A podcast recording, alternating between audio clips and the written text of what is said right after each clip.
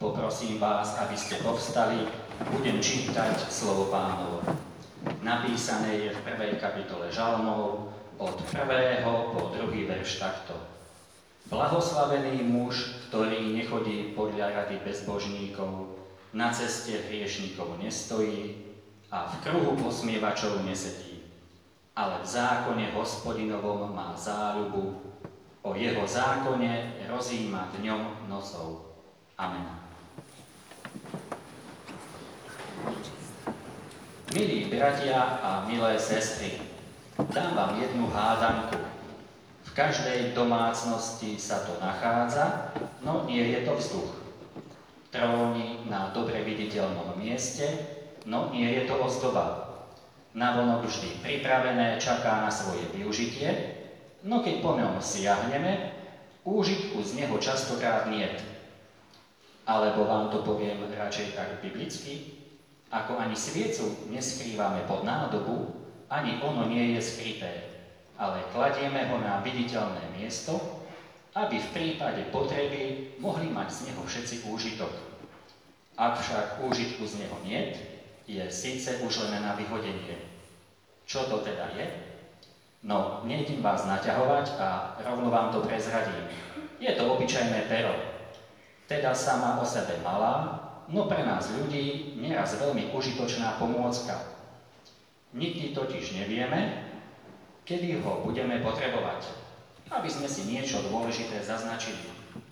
Kvôli tejto skutočnosti takéto pero spolu aj s nejakým štôsom kockových poznámkových bločkov alebo iných podobných papierikov prebýva hádam v každej jednej domácnosti dokonca ani v dnešnej dobe chytrých telefónov, ktoré ho svojimi záznamovými vymoženosťami istým spôsobom podstatne prevyšujú, nestráca na svojej popularite.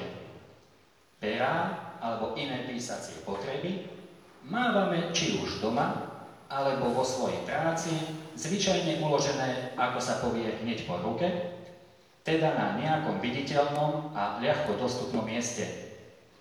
Táto záznamová pomôcka však býva našim verným spoločníkom aj na cestách a preto ho spolu s inými dôležitými vecami nosívame v taškách, kabelkách, roksakoch či iných telových nosičoch.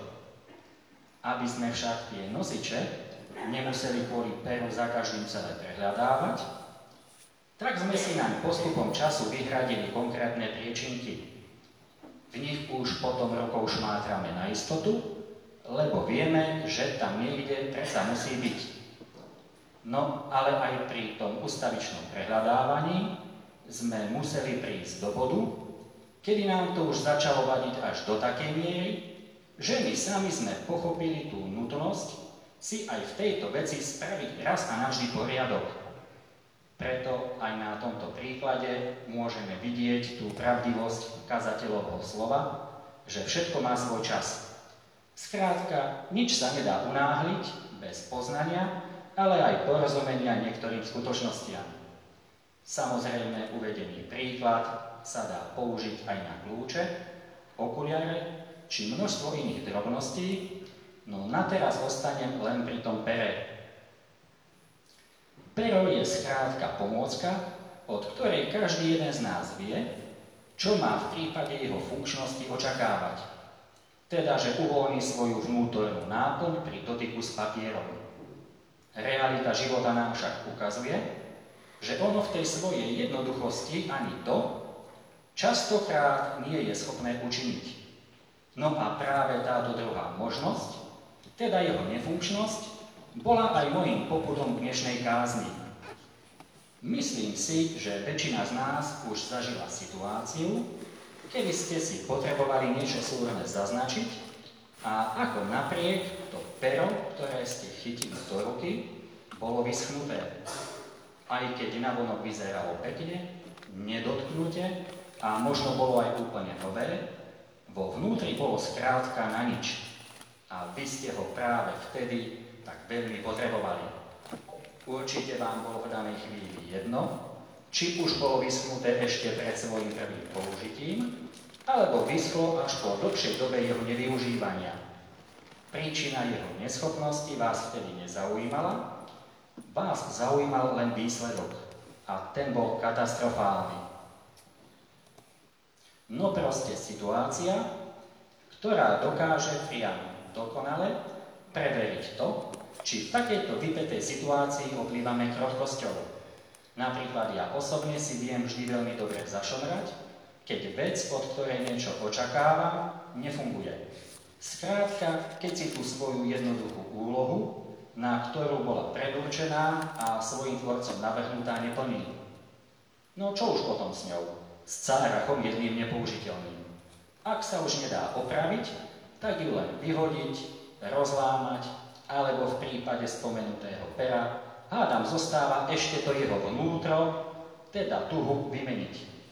Proste nevydalo svoje ovocie a tak šup s ním na smetisko, nech ho spália v neuhasiteľnom ohni skládky. A najlepšie na tom všetkom je to, že vy si po takomto neúspešnom pokuse zoberiete ďalšie pero, tiež pekne vyzerajúce a ani to vám nezapíše. Potom siahnete ešte po inom a ani to nefunguje. Presne toto sa mi totiž to reálne stalo a na tejto konkrétnej veci mi Pán Boh hodil také pomyselné, pomocné lano do mojich modlitieb, v ktorých som ho prosil, aby mi ukázal, že o čom si mám pripraviť ďalšiu kázeň. Spomenuté perá som dostal v robote. Všetky boli pekné, modré, streblitavou ozdobou, no mnoho z nich nepísalo. A ja som si ako na schvál chytil za sebou do ruky práve tri takéto. Keďže v období prípravy tejto kázne som zažil ešte dva podobné prípady s nepíšúcimi perami, tak ma to len utvrdilo v tom, že nefunkčné perá určite nemáme len v našej robote, ale ich nájdeme aj na mnohých iných miestach. Aj keď som z Božieho slova ešte skoro nič nepovedal, tak ste už určite postrehli, že spomenutý príklad s perom je svojím spôsobom obrazom duchovnej oblasti. Mnohé situácie v ňom opísané sú si s ňou veľmi podobné. Tiež sa aj podobným spôsobom vyvíjajú a preto sú vhodné na také hlbšie uvedomenie si niektorých súvislostí. Na základe uvedeného obrazu si potom môžeme život v tomto svete predstaviť pod takým jedným veľkým papierom. My, kresťania, sme za sperami. Naša duchovná kondícia, teda miera našej viery, je v tomto prípade tuhou, ktorá sa v tých rôznych formách navonok nieraz veľmi pekne vyzerajúcich pier nachádza. Túto kondíciu pritom naberáme z počúvania kázni v kostole, z čítania si Biblie alebo iných tejto problematike sa venujúcich zdrojov. Pán Boh je zas v uvedenom obraze písateľom, ktorý si nás skrze jeho slovo berie do ruky a snaží sa tým ľuďom, s ktorými sa denodenne stretávame, niečo o sebe napísať. Toto pomyselné písanie tak predstavuje reálnu aplikáciu našej viery do bežného života, ktorá je priamo úmerná našej znalosti, ale aj našej podriadenosti sa Božiemu slovu. Inak povedané, akou mierou veríme tomu slovu, ktorým sa sítime, takou mierou aj píšeme. Teda od kvality našej tuhy závisí, čo na tom papieri po sebe zanecháme napísané. Čo ľudia z našich skutkov viery skrátka vyčítajú? No a keďže sme my kresťanské perá ustavične ľuďom po ruke, tak máme aj vždy byť pripravení vydať svoj počet vo forme dobre čitateľnej stopy. A to vhod či nevhod. Ako som už naznačil, existuje veľa zdrojov, z ktorých môžeme túto duchovnú kondičku naberať. No aj napriek tomu si myslím, že len na jeden z nich by sme sa mali prioritne orientovať. Volá sa Biblia, ale ona jediná nie je ovplyvnená či zriedená človečinou. Tak, a teraz sa poďme trošku hlbšie pozrieť na to naše písanie, na tie naše tuhy a hlavne na to, prečo je v duchovnom živote kresťana dôležité siahať priamo po Biblii. Preto sa neurážajme, ani nebuďme precitlivení na kritiku, ale vždy rozmýšľajme nad tým, čo nám Pán Boh chce povedať. Takže, aby k nám Pán Boh teda mohol viacej prehovárať a aby sme ten náš počet mohli skutočne vhod či nevhod vydávať, tak si tú Bibliu jednoducho musíme začať čítať. A našu duchovnú kondíciu budeme naberať len z toho, čo sme povedzme o Bohu počuli v rádiu, alebo čo sme si prečítali v nejakej knižočke, či z toho, čo sme počuli v nedelu na kázni, tak si môžeme byť istí, že nikdy nebudeme úplne schopní jasne a zrozumiteľne písať po tomto pozemskom papieri. Vždy nám ešte niečo bude chýbať. V Biblii sa totiž to píše, že viera, ktorá premáha svet, je z počúvania slova Kristovho. Keďže my napríklad ale do kostola chodievame počúvať to slovo Kristovo len v nedelu, teda raz do týždňa, čo je 52 krát plus nejaké tie drobné do roka, tak je zrejmé, že tým občasným počúvaním si takú duchovnú kondičku, aby sme tou našou vierou premohli tento svet, asi nevybudujeme. Pri troške zdravej sebareflexie každý jeden z nás musí pochopiť, že takou túžbou, takou vytrvalosťou alebo takou dobrou pamäťou, aby sme celý týždeň boli schopní premýšľať o tom, čo vravel pán Farár na minulom nedelnej kázni, oplýva len málo kto. A keď už sme pri tom, tak sa nám veľmi ľahko môže stať aj to, že tá kázeň nás proste nikde neposunie alebo na nejakým iným spôsobom nesadne. Alebo, že niektoré témy, čo sa lepšie počúvajú, alebo sú im z nejakého iného dôvodu bližšie, sú kazateľmi viac preferované, ako iné, menej príjemné na počúvanie. Nezabúdajme, že aj naši páni farári sú len hriešni ľudia. Čo potom? Takisto aj nás poslucháčov samotných Môže cestou do kostola alebo ešte doma niečo rozrušiť a toto rozrušenie nám potom bráni v sústredenosti. Čo robiť v takomto prípade? Dáme si snáď ako autobusy na stanici nejaký týždňový prestoj a budeme dúfať, že tá ďalšia kázeň už bude OK, alebo že to naše vnútorné rozpoloženie tiež už bude na budúce OK? Nie. Preto nás Pán Boh už aj v úvodnom slove povzbudzuje k tomu, aby sme o ňom rozímali dňom i nocou. A to je už niečo, čo sa bez nášho osobného zainteresovania sa do tejto veci zrejme asi nebude dať. Určite to však neznamená, že v noci nemáme spávať, ale len Bibliu študovať. To vôbec nie. Tento verš nás iba nabáda k tomu, aby sme sa s tým slovom Božím zžili natoľko, že už bude neustálou súčasťou každého aspektu nášho zmýšľania. Ak sa naša viera buduje len z každodenných veršikov nejakého stolového kalendára, časopisu, z našej predstavivosti o Pánu Bohu, že čo si o ňom myslíme, alebo povedzme tesnej brány, tak si skúsme úprimne odpovedať na otázku, že či to na plnohodnotné poznanie Pána Boha postačuje. Aj keď nepochybne je každé takéto čítanie dobrá vec a Pán Boh si aj to môže na všeličo použiť, tak aj napriek tomu nás to nebude viesť k jeho úplnému poznaniu. Ono neberme tieto veci s čítaním si Biblie spôsobom, že keď neprší, tak nech aspoň kvapká, že veď Pán Boh to vidí a môže byť rád, že si aspoň dačo prečítame. Tento spôsob možno funguje pri výchove detí, kde im kvôli dosiahnutiu vyššieho cieľa v inom zas poľavíme. Inými slovami povedané, ak sa ich odmala snažíme viesť k osvojeniu si určitých návykov, napríklad k umývaniu zubov, tak zrejme veľmi nebudeme bazírovať na kvalite nimi odvedenej práce. Oni si ich v tom mladom veku ešte nedokážu poriadne vyčistiť a tak my dospelí to na čas ešte urobíme za nich.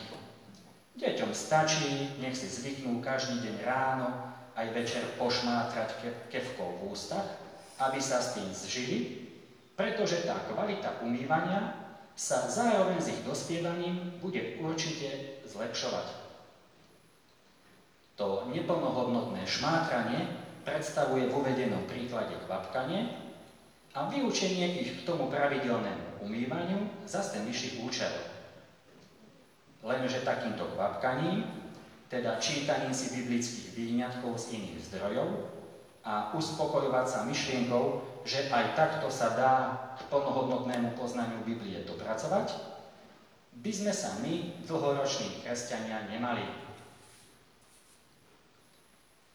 Tieto uvedené zdroje majú totižto vždy len ľudského autora, ktorý tam tie verše vyberie na základe nejakého vlastného uváženia. A ak sú z Biblie vyňaté, tak logicky nemôžu obsahovať úplnú biblickú zväzť. No a práve preto musíme k naberaniu duchovnej kondície pristupovať zodpovedne. Pozor, nevravím, že takéto knižočky čítať nemáme, alebo takéto stroje, ale len, že pri nich zostávať nemáme. Proste, ak my kresťania skutočne túžime po Bohu, jeho poznaní a celkovo po našom lepšom vzájomnom vzťahu s ním, tak musíme vždy siahať priamo po zdroji a nielen po jeho čiastkových modifikáciách. Skúsme si preto aj v tejto veci spraviť raz a navždy poriadok. Jej podstata je tiež podobná spomenutému peru a príčinkom v taške. Postupom času aj nám samotným musí pri skúmaní duchovných vecí dôjsť, že len Biblia samotná je fakt tým hlavným zdrojom naberania našej duchovnej kondície a že prioritne len po nej máme siahať. Keďže slovo Božie je živé a mocné, tak tá jeho moc sa cez to naše štúdium tiež prenesie aj do nášho reálneho života. Ak však Biblia tým našim hlavným strojom nebude, tak ani naša viera nebude pre ostatných v skutku reálne použiteľná, pretože nebudeme mať plné, Božie, plné poznanie Božieho slova. Preto nebudeme môcť pôsobiť ako plnohodnotné svetlo sveta či sol zeme, ale len akési čiastkové svetlo sveta a čiastková sol zeme. Práve podcenením osobného biblického štúdia vždy svojím časom pekne vypláva na povrch to, že čo za vynechávajúca tuha sa v nás, teda v tom navonok, neraz peknom kresťanskom, preblietajúcom sa pere nachádza pre lepšie pochopenie toho, čo znamená, že naša tuha vynecháva, vám teraz uvediem krátky príklad. Ak by som na papier napísal biblický verš Ježiš je cesta, pravda i život a dal ho prečítať náhodne vybratým, neveriacim ľuďom, povedzme na zastávke pred kostolom, tak viem, že mu určite dobre porozumejú a to bez ohľadu na to, či mu aj uveria. Zodpovednosť za nedocenenie im podanej informácie už potom zostáva na nich. No ak ten istý verš napíše spôsobom, akým píše vysychajúce pero, ktorého tuha už vynecháva a na papieri tak vidíme len neúplné slova je, ži, e, cet, i, od, tak som si istý, že nikto z nich by mu neporozumel. Vina za nejasný text by v tomto prípade ale zostala na mojej strane, pretože som podal nečitateľnú informáciu. Ľudia by síce videli, že som sa tam snažil niečo napísať, no kvôli nezrozumiteľnosti bola vo finále tá výpovedná hodnota toho môjho náznaku úplne nulová. Preto len jasná a zreteľná stopa pera na papieri je pre čitateľov užitočná ak moje biblické vedomosti pozostávajú len z pár časom naučených fráz, tak, to napri- tak ako napríklad môžem niekomu niečo o Bohu povedať? Veď v debate skončím ešte skôr, ako vôbec začnem. Kvôli tomuto sa do tejto situácie veľmi hodí ten známy biblický verš zo zjavenia Jána o vlažnosti. Ak si proste Bibliu neotvoríme, tak ako môžeme po Bohu túžiť a byť skutočne horliví? Ako potom pred ním vyzeráme? Ako horúci? Ako vlažný? Ako studený? Skúsme si na to úprimne odpovedať. No a čo už potom s takými perami? Podľa písma vlažní budú na konci vyplutí z úst a spálení v neuhasiteľnom ohni. No lenže koniec sveta sa vďaka Božej zhovievavosti ešte stále nekoná a tak ešte stále máme šancu si doplniť alebo vymeniť tú našu, možno časom už vynechávajúcu, alebo ešte stále nerozpísanú náplň. V Biblii sa píše, že Pánu Bohu nič nie je nemožné tým, ktorí veria. On má moc aj nás oživiť svojim duchom. Podmienkou však je, že potom musíme skutočne túžiť. Jedine tak sa z nás môžu stať použiteľné perá. Lebo ako je napísané, tí, čo sa nechávajú viesť duchom Božím, sú synovia Boží. Samozrejme aj céry Božie, aby naše sestry neboli v niečom ukrátené. Ak sa napríklad pri nejakej príležitosti niekde stretnú gazdinky a jedna z nich donesie koláč, ktorý tým druhým zachutí, tak si môžeme byť istí, že tie ostatné sa je začnú pýtať otázky typu Počuj, Želka, a dala si tam maslo alebo margarín? A ako si spravila tú polevu? Proste, tak výrazne dobrú chuť ten koláč v ich ústach zanechal, že to v nich automaticky vzbudilo túžbu po plnom poznaní toho jeho receptu. A preto aj my, keď niečo jasne o Bohu na tom pozemskom papieri napíšeme, tak určite v niekom zbudíme pri najmenšom aspoň jeho pozornosť. Aj keď sa to opakované zdôrazňovanie potreby čítania si Biblie môže stať niekomu prehnané, tak ono to fakt bez našej skutočnej túžby po jej poznaní nepôjde. V Evangeliu Jána sa hneď v úvode píše Na počiatku bolo slovo a slovo bolo u Boha a Boh bol to slovo. Ako teda môžeme Pána Boha úplne poznať? Ako k nám môže prehovárať, keď priamo to jeho slovo vôbec nečítame?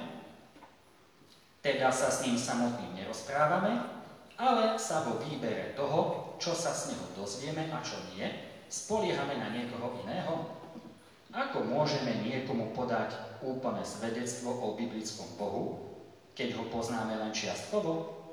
Na pochopenie týchto vzájomných súvislostí fakt postačí štipka sediackého rozumu, na ktorý sa my ľudia v mnohých prípadoch tak radi odvolávame. Veď ako by sme napríklad mohli niekoho, kto o sebe tvrdí, že je stolárom, skutočne aj nazvať stolárom, keď by sme videli, že ten hoblík, pílku či to tláto do ruky nikdy neberie. Teda zjavne nepoužíva to náradie, ktorým je tá jeho stolárčina práve navonok charakterizovaná.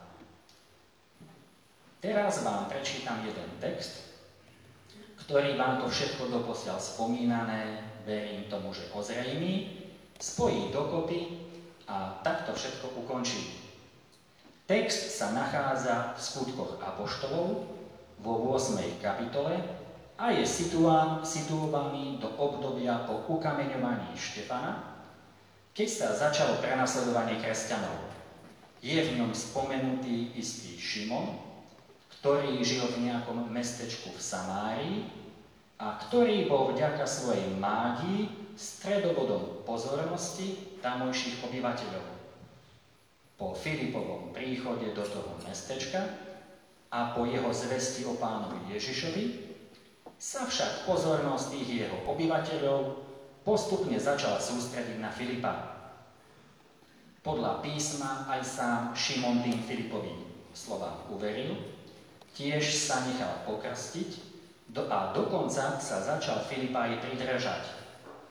Teda bol účastný aj na iných Filipových evangelizačných aktivitách, kde na vlastné oči určite vydával tie jeho mocné divy, ktoré činil a nad ktorými tak mohol aj sám premýšľať. Dobre si to teraz uvedomme, čo je tu napísané. Svojím spôsobom je to taká analogia nás samotných. Tiež do kostolov chodíme zväčša len my, sme uverili, a to slovo v nich zvestované tiež počúvame zväčša len my, ktorí sme v nich boli pokrstení. Ďalej je v tom texte napísané, keď apoštolovia v Jeruzaleme počuli, že Samária prijala slovo Božie, poslali k ním Petra a Jána, aby im udelil dar Ducha Svetého, keďže dovtedy prebýva len na nich samotných. No a teraz prichádza to ozrejmenie a spojenie. Keď to všetko videl Šimon, teda ten podľa Biblie Ježiša Krista veriaci i pokrstený človek, ktorý už aj to slovo zjavne dlhšiu dobu počúval, tak im priniesol peniaze a chcel si tú Božiu moc od nich kúpiť. Peter mu na to odpovedal, nech zahynie tvoje striebro aj s tebou, nemáš podiel na tom Božom dare, lebo tvoje srdce nie je úprimné pred Bohom. Nejdem to tu viacej rozoberať a poviem len toľko. Šimon nezahynul, uvedomil si tú svoju chybu a poprosil ich, aby sa nám pomodlili. No a teraz si aj my dobre uvedomme, že čo je to tu vlastne napísané. Všetko s jeho kresťanstvom bolo zdanlivo OK, ale až do doby, keď prišlo, ako sa povie, na lámanie chleba. Až vtedy vyšlo najavo, že aj keď bol ten Šimon veriaci, aj keď bol pokrstený, aj keď počúval čisté, nejedené slovo priamo od zdroja a videl bez pochyby veľké skutky, že mu to v konečnom dôsledku bolo vlastne na nič, pretože vôbec nepochopil tú jeho podstatu. A preto sa aj my skúmajme až do špiku kostí, či tiež nie sme takí Šimonovia.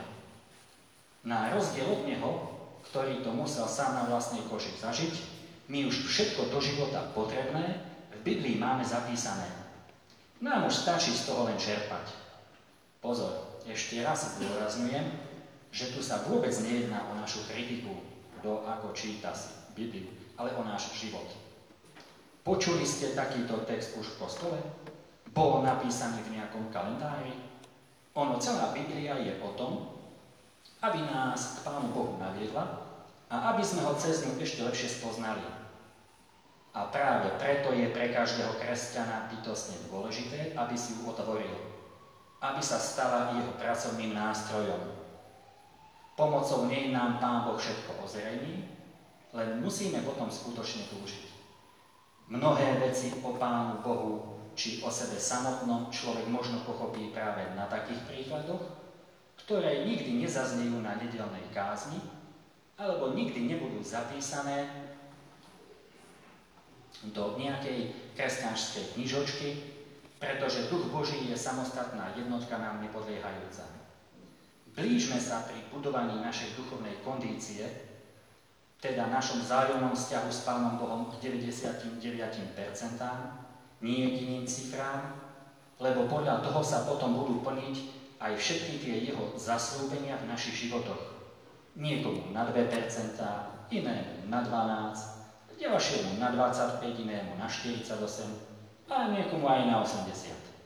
100% som neuviedol schválne, lebo to predstavuje samotnú dokonalosť.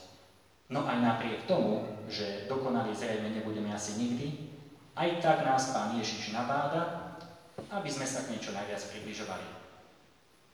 Skúsme si uvedomiť, že veci v živote sa vždy nejako spravia. Aj ľudia vždy nejako všetko ustoja a zlé sa tiež vo väčšine prípadov pominie.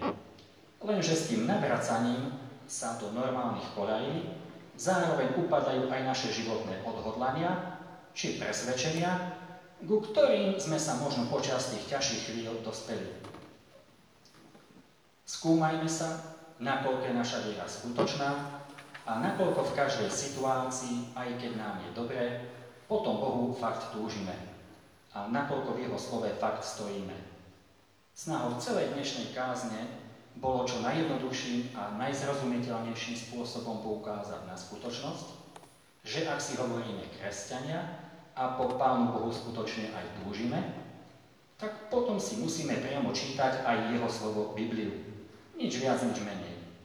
Pán Boh túži mať z nás píšuce pera, aby tak každé jedno mohol použiť práve tam, kde je to práve potrebné.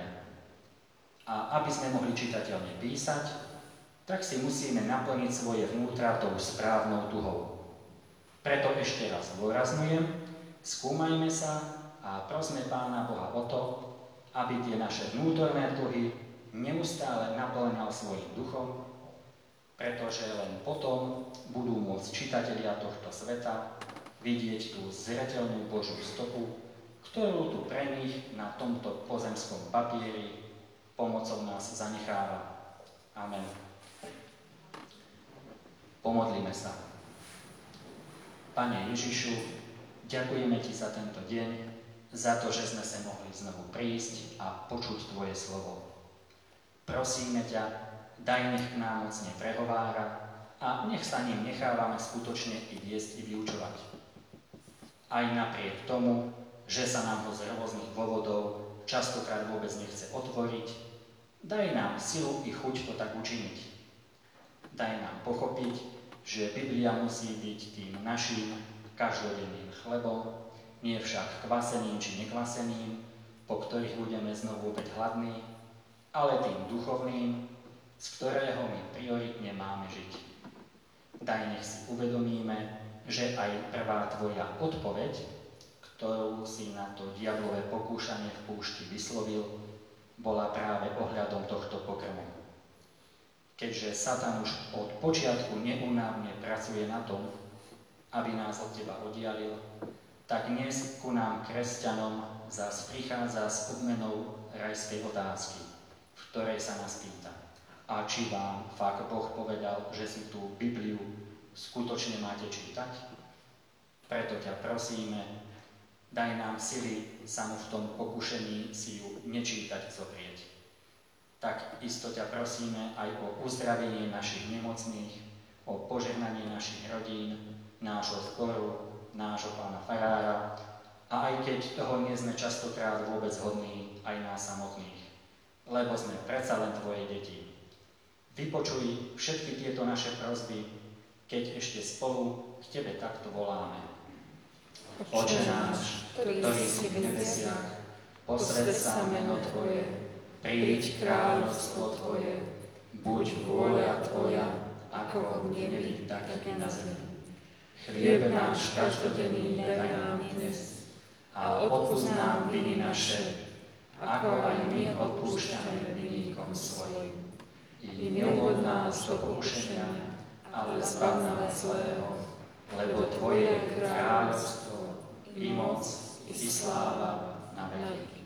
Sláva Bohu Otcu, i Synu, i Duchu Svetému, ako bola na počiatku, i teraz, i vždycky, i na veky vekov. Amen.